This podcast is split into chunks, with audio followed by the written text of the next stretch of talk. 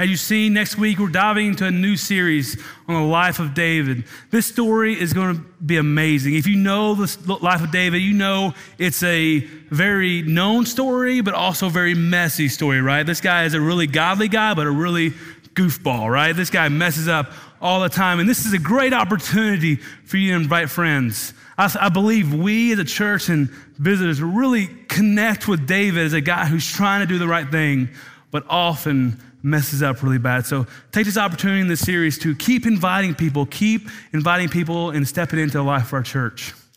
So if you're just rolling with us, we've been in a series on families at Sojourn. So the first week, Lyle kind of unpacked the two lies we believe as parents. And then last week, he followed up with the, the, the responsibility of a parent in the child's life. You are your primary influence in the spiritual formation of your child. And so know that you do not have to worry about this, the non parent student pastor giving you a lecture on parenting today. My, my task today is to answer the question what is the role of the church in the life of the family? What is the role of the church in the life of the family?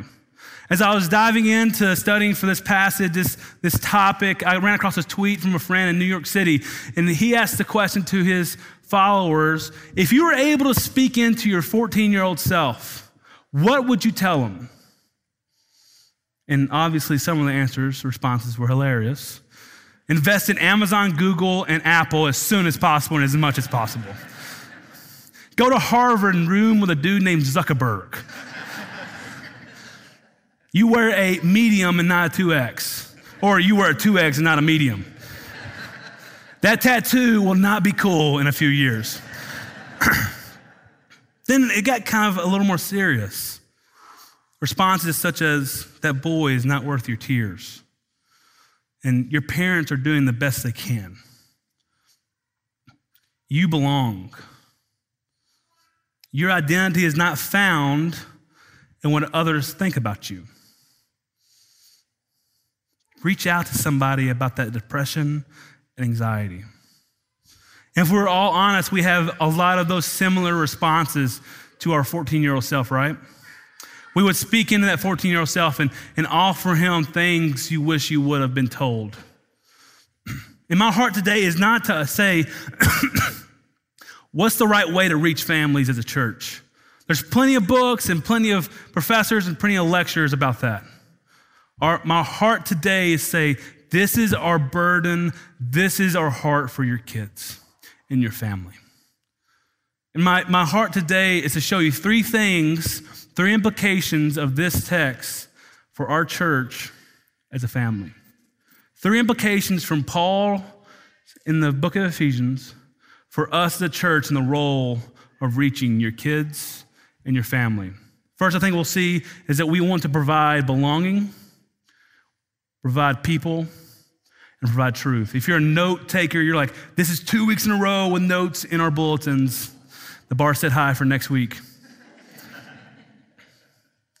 Belonging, people, truth. So if you have a Bible and you're willing and able, stand for the reading of Ephesians 6, 1 through 4. If you don't have a Bible, there's one in the back of your chair. It's in your bulletin, also on the screen. Hear the word of the Lord. Children, obey your parents in the Lord, for it is right. Honor your father and your mother, for which is the first commandment with a promise, that it may go well with you and that you may enjoy long life on the earth. Fathers, do not exasperate your children. Instead, bring them up in the training and righteousness in the instruction of the Lord. This is the word of the Lord. Let's pray. Father, use you, your word this morning to speak into our church. Love us well this morning. Lord, we need conviction, but we need comfort. Use your Holy Spirit through your word this morning. Speak, we ask, O oh Lord. Amen. You may be seated. So, belonging, people, and truth. First, we'll see what the belonging is. Look at the first verse, first word of chapter 6. It says kids children. If you know what the book of Ephesians is, it's a letter to the church at Ephesus. Paul is writing to this church, And he's like unpacking one through three of chapters one through three, kind of our gospel theology. What are we saved from? Who saved us? How are we saved? Then in four through six, he's talking about gospel identity. What does it look like to live united with Christ? What does it look like to live united with the gospel? And so, chapter four, he kind of lays out some applications. Chapter five is like that, that go to marriage chapter that all the marriage conferences are referencing. Then, chapter six, he's, the first word he says, kids. Think about that. The missionary, apostle Paul, the Bible writer, takes time out of his hard labors and his focus on reaching the lost to say, kids. There's a lot of implications there. That means that kids belong, that kids' role matters. That even though this may seem like this is an adult thing, that kids belong in the church. That doesn't mean they belong in the department of a church, they belong in the body of Christ. If they are suffering or not flourishing, the body is not suffering, it is not flourishing.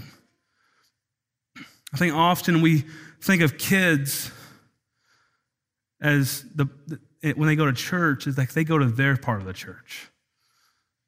We think that this is adult time. We think of this as an adult organization.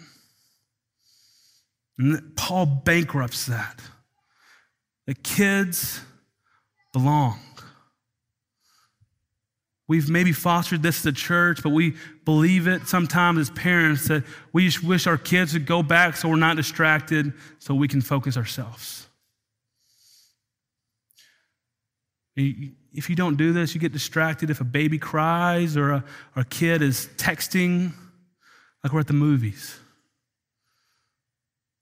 You forget this is not your time. This is a birth to death organization. If you've read stats, stats are weird and they can make you say whatever they want you to think. They can scare you to death and make you do weird things. But a lot of stats are telling you, parents, that such a percentage of kids are leaving the faith or leaving the church after they graduate high school. And as you a parent, it freaks you out. You want to do whatever possible. But I would argue actually that those stats are skewed because I would argue people who leave the kids who leave the church actually do not leave their church, they leave their parents' church. And when they leave their faith, they leave the faith, they're not leaving their faith, they're leaving their parents' faith. Because they never belonged and they never had identity. And they're longing for this, right? As kids grow up, they're longing for a team or a club or social media to connect with other people. They're longing for belonging. They're longing to say somebody to tell them, I love you. And what they've done is went everywhere else because the church has told them, go somewhere else. Because this is my time. So even when you bring your kids in here for sojourn worship, is your, is your thought that they just be quiet so you can focus, or is it that you want them to worship too? They're longing for belonging. We must not fail them. And the two primary ways I think we reach kids with belonging is space and service. So we create space as a church, like Sojourn Gap. This is a space for worship. And then we have Sojourn Kids and Sojourn students. And I know space for you is men's study and women's study and community group. These are spaces to connect with one another and connect with God. And this is one of the reasons in a couple in next week we're rolling out a new ministry for our fifth and sixth graders called Sojourn 56. During 11 o'clock service each week, and during the 11 o'clock back in the kids' wing, fifth graders and sixth graders are going to get together for discipleship and community. Because what we're realizing is they long for belonging, and they're missing it in their Pacific age. So we want to focus our ministries to reach those kids and find belonging in their lives. But the thing about those spaces is they do not create relationships. They provide an environment for it. Because if you go into spaces in our church looking, say, hey, will you provide me a friend? It's not going to work. Because if you know, if you've ever been in church, if you've been in a community group, if you've been in church very long, friendships are hard. If you've never had a fight with a sibling, then you haven't had a close relationship with a sibling. If you've never had an awkward moment with somebody in your group, you need to get in a different group because that's normal group life. If you've never had an argument with somebody in your group,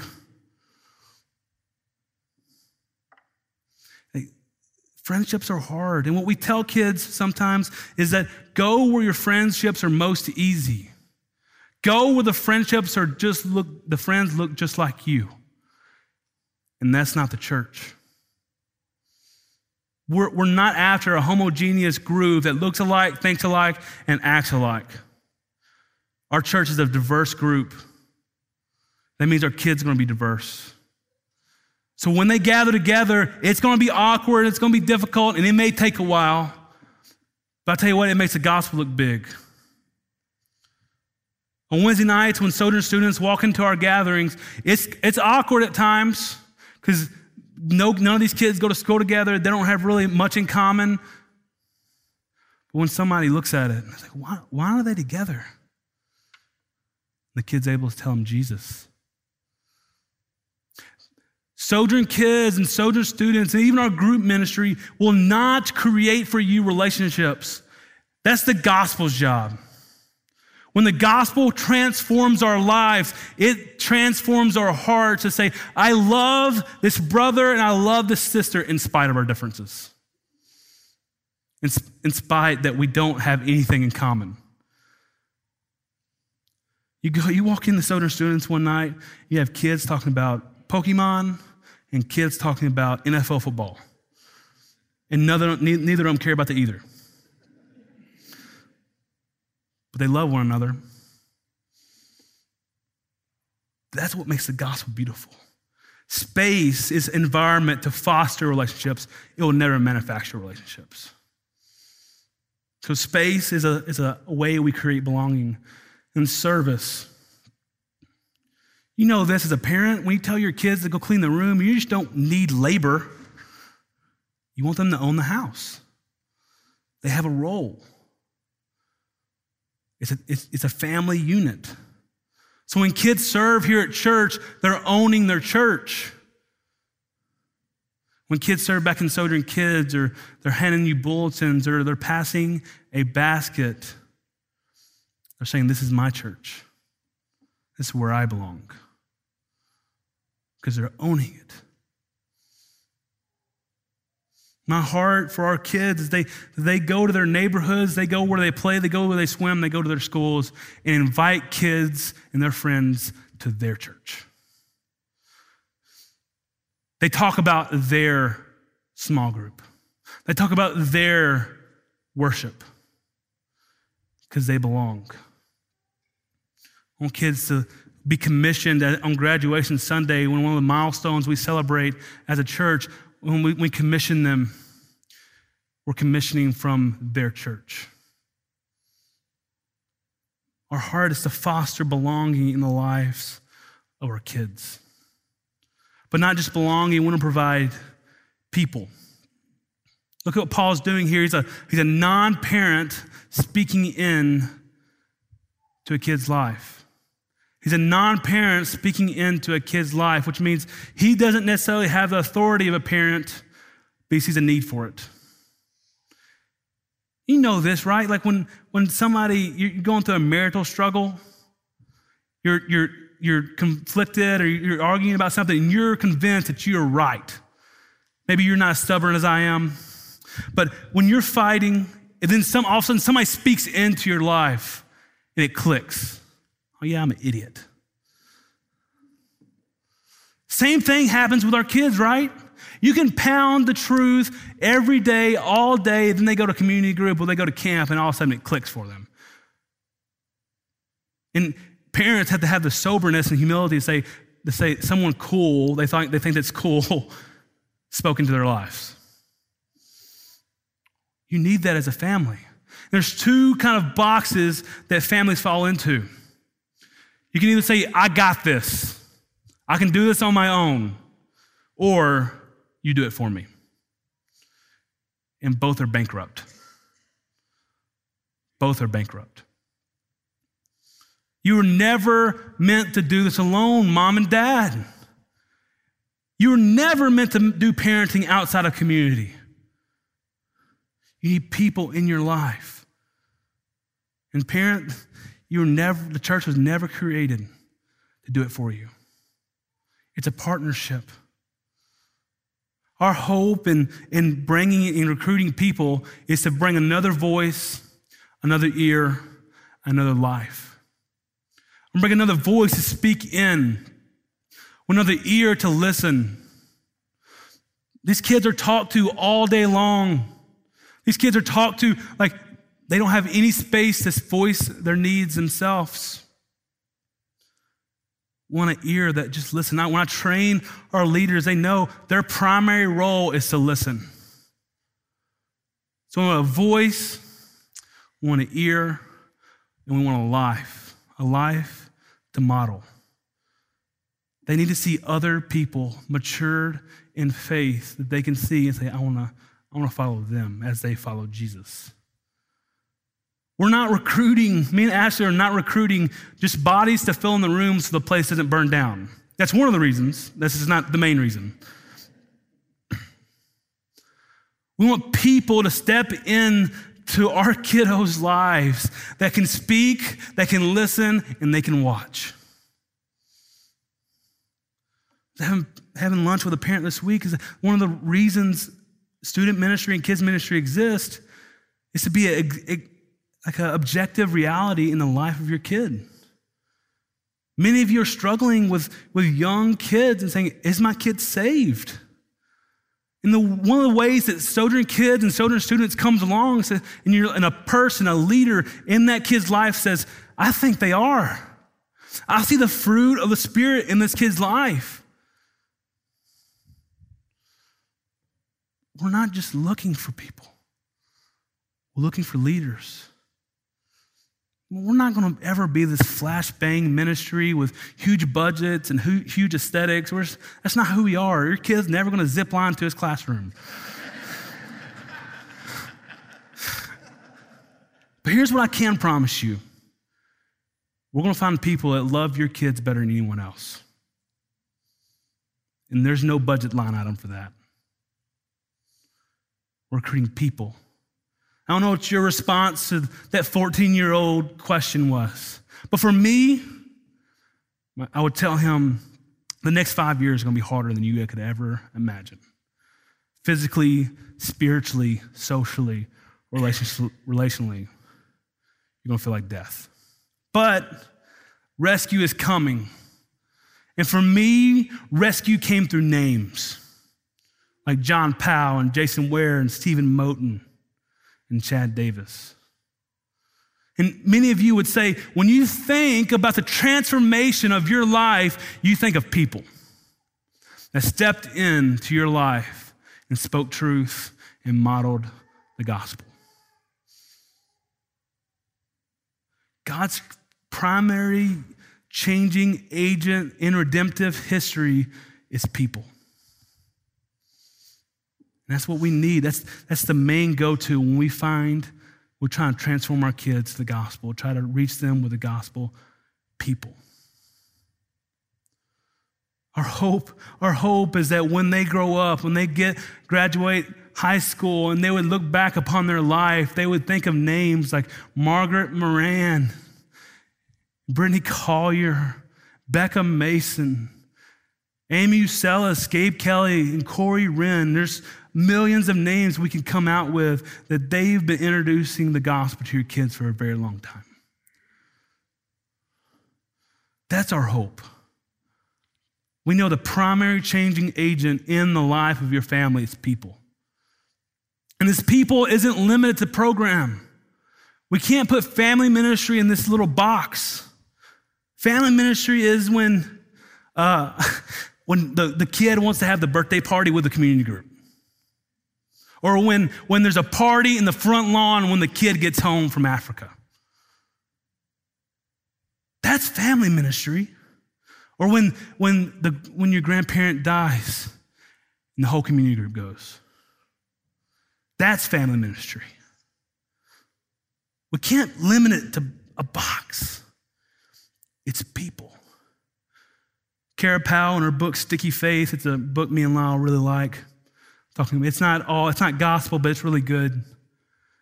And she uses stats of if, when a kid has more than one non parent in his life, the higher percentage it is for that kid to keep the faith outside of high school. And she actually encourages parents, this isn't law, but I don't think it's unwise, to find five people in your body that would have contact and pray for your kid.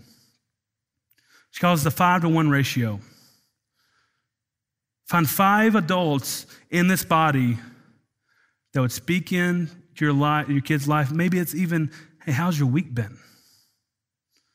And can commit to praying for them. That's huge. It tells that kid he matters. It tells that kid she matters. Our primary agent of change in the life of our kids is people. But with people, we want to offer truth. Look what Paul does in this passage. He's, when, he, when he says kids, he's assuming they've heard the whole letter of Ephesians. And if you've ever read Ephesians, we went through the book of Ephesians a couple years ago. But if you've ever read Ephesians, it's not a shallow book, it's a dense book. And he's assuming these kids have heard it. Them obeying their parents is a application of them being raised from death to life in Ephesians chapter 2. And somewhere along the line, we've lowered the bar for our kids. We've watered the message down. We think they can't handle it. I just think that's false. Doesn't mean we, we apply it, we make it accessible to them. Doesn't mean we put it in their world. That's called discipleship. We don't water it down. If, you, if you've ever served in the Sojourn Kids and you've read the lesson a week ahead of time, you're like, I got to learn some stuff. Every time I teach back there in Sojourn Kids, some kid ruins my punchline. Because they get it. And we're terrified of our kids being bored. Like, why my kids got to go to the auditorium? They're just going to be bored in there. If you've never been bored in here, you've reached a level of Christianity I haven't reached yet.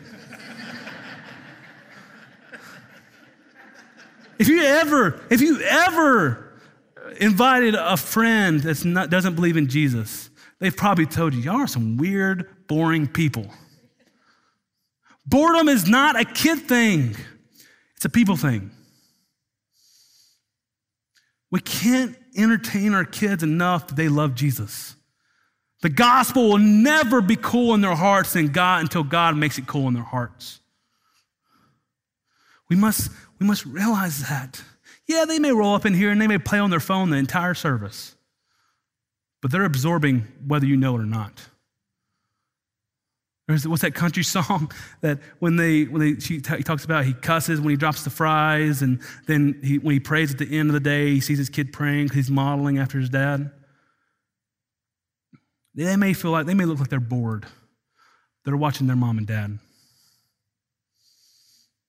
We cannot water down the truth for our kids. There's too much to risk because you know and I know that we have truths we wish we'd have known, we wish somebody would have taught us about before we had those scars. Truths like that would make sense of your parents' divorce. Truths that, that would make sense of your family member getting cancer. Truths that make sense of that breakup. We all wish somebody had taught us about a gospel that frees us from shame and guilt in our teenage years, right? Because they're riddled with hiding. And for me, I mean, as I watched at 16 years old, as I watched my best friend die, I wish somebody had pounded in my heart. The king of the universe is reigning and ruling. He's working everything for your good. But nobody did. And I bailed.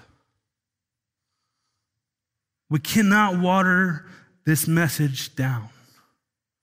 They need too much. And, and this, this truth that we're trying to offer our kids, it's trying to set you up as heroes. So Ashley and I both set up our curriculum and our schedule to make you look like heroes. When you pick up your kid, you're supposed to pick up a card. a card that talks about the content they talked about that day. Sojourn Students aligns its content with the calendar of Sojourn Gathered. So we're about to jump in the life of David as a church. Sojourn Students is about to jump into the life of David. So you, when you're learning as parents about the life of David in here, then you're going to community group and learning about the life of David there, and you pick up your kid on Wednesday night, you ask him what, what the life of David is about. And I get it. Like when you pick up your kid from Sojourn Kids, he's gonna like, what, how was Sojourn Kids? What'd you learn? I learned about um, David killing Samson. Like close, that's like almost there.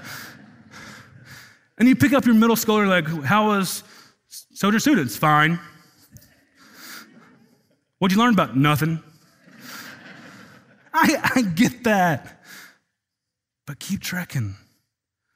As Lyle talked about that, that week, once a week, finding time with your kids to talk about Jesus. We want to set you up as heroes, put it on the tee, and let you hit a home run.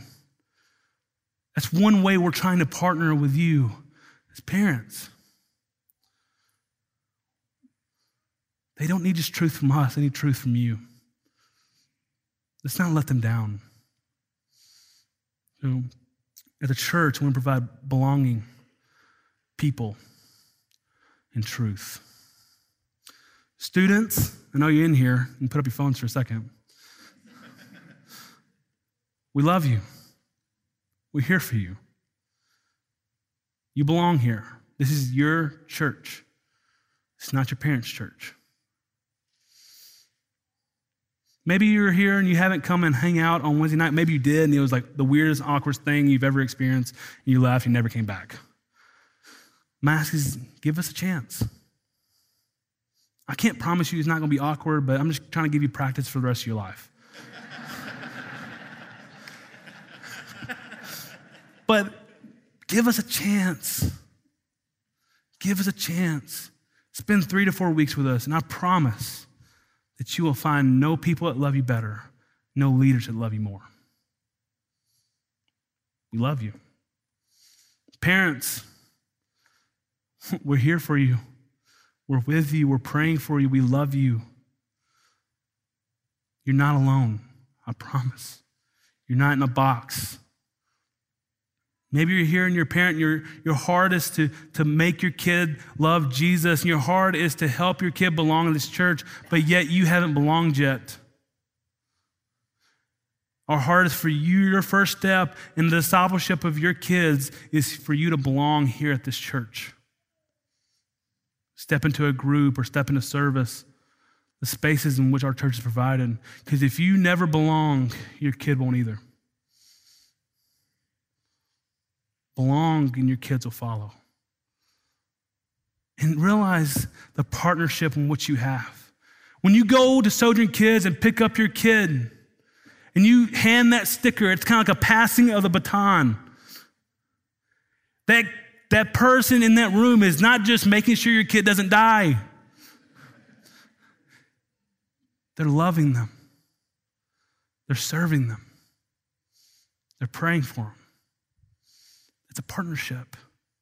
It may be an hour of a week, but that hour is important. We spend a lot of time focusing on that hour. We're not, gonna, we're not acting like we got it all together. We're not acting like we're a perfect church. We're going to make mistakes and we're going to maybe frustrate you one day. But give us grace, the grace that you hope your kids give you one day. Church, for us, it starts with a burden. Every Easter, we have several visitors roll up in our church, hundreds of visitors, many who do not know Jesus. And we have an excess of servants on those Sundays. Last year, we had more servants than we needed, and it was the biggest service we've ever had. Why is that? Because I I would argue that we have a burden for a mission. Have a burden that lost people and visitors are walking in our church, and we want to reach them. Friends, every week, every week, we have 200 plus kids, not including the kids that are in this room, rolling in our church. Many, many, and most do not know Jesus, have not professed Christ as their Savior. Last week alone, we had 134 students in one, kids in one service. Many of those kids have yet to profess faith. Guys, we can plant churches and we can send missionaries, but we are fools to call ourselves missionals, missional church, if we're not reaching those kids. Our kids are the closest lostness to us today, and we cannot fail them. Let this burden grip you that they have, most of which have yet to face Jesus and we have to reach them. Maybe your burden stems out of remembering of your childhood. You remember wish you, what you wish you would have had. You see the scars in your heart that nobody protected you from. You remember the teenage years of heartbreak. You remember going through that divorce with your family. Let that heartbreak for your former self transform into service for our kids. We must step in. This is not a, a program affair. This is not a department need. There's no such thing as too many servants for 134 kids. We need all hands on deck. Even when I was thinking about this auditorium. We're about to redo it in the next 12 months. Guys, we don't have room for our kids in this room. Will we make space for them? Will we step in? If you want to know what it looks like to step in, talk to me or Ashley or fill out a Connect card. This is an all hands on deck mission. And finally, pray. Pray for our kids. Imagine the amount of prayers that landed for you on the throne of grace for your salvation. Grandparents and parents and pastors and youth leaders and kids directors that prayed that you would know Jesus. And what if we have a body, as a body, own that and says, we're going to pray that the Lord saves our kids? Let's pray. In World War II, there's a guy from Britain named um, Sir Nicholas Winston. Sir, I wish my first name was Sir. Um, this, this is his name. This is he was a humanitarian from Britain. They call him the English Schindler. During World War II, Sir Nicholas Winston was known for saving up to 669 kids from the Holocaust, most of which their parents died in concentration camps. But he told nobody about it and one day his wife found a huge book that was full of the names of the kids he saved, pictures too. And she found this book and she organized this event. In the event, he had no idea what he's walking into. He's sitting on the front row, he's getting VIP status, he has no idea what's going on. Then he realizes every kid in the room is a kid he saved. That's our hope, isn't it? That one day in heaven, surrounded by clouds of witnesses, we would see faces that we introduced to the gospel here at Sojourn Community Church. I, I would argue the most radical thing we can do against the kingdom of darkness is to step into our kids' lives. We can't guarantee that they become followers of Jesus. We can't guarantee they graduate loving Jesus. But here's what we can guarantee they leave knowing we love them. Let it be so with us. There's too much at risk. Let's pray.